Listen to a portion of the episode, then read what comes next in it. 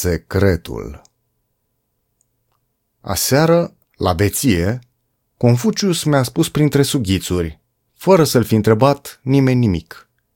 Ciolane, secretul fericirii e să nu vrei să fii fericit.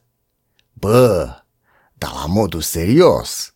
Nu să plictisești oamenii că nu vrei fericire, în timp ce o tot pândești cu coada ochiului și te întrebi de ce cristalul măsii nu mai vine.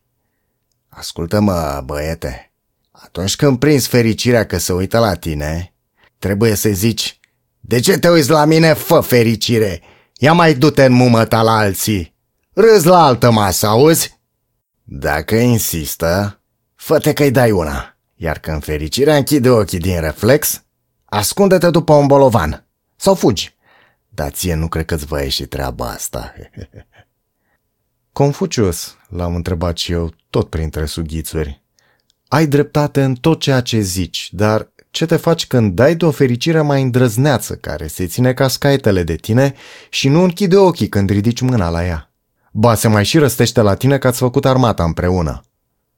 Confucius spune, Întreabă-l pe Lao Tzu. Eu mă duc până la Budă. Ai o mască? I-am dat masca mea, i-am spus, Confucius acoperă și nasul, nu fi cocalar și mi-am îndreptat atenția spre Lao Tzu, care se uita îngrijorat la trei jandarmi.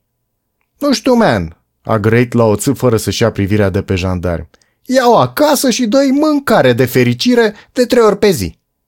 Confucius, care nu știu cum a simțit că sfatul lui Lao Tzu e incomplet, s-a oprit brusc în ușă. Și-a dat masca jos, ca să-i pot citi pe buze, că era gălăgie în cârciumă. Învață-o să facă la litieră! altfel ți se pișă pe covoare.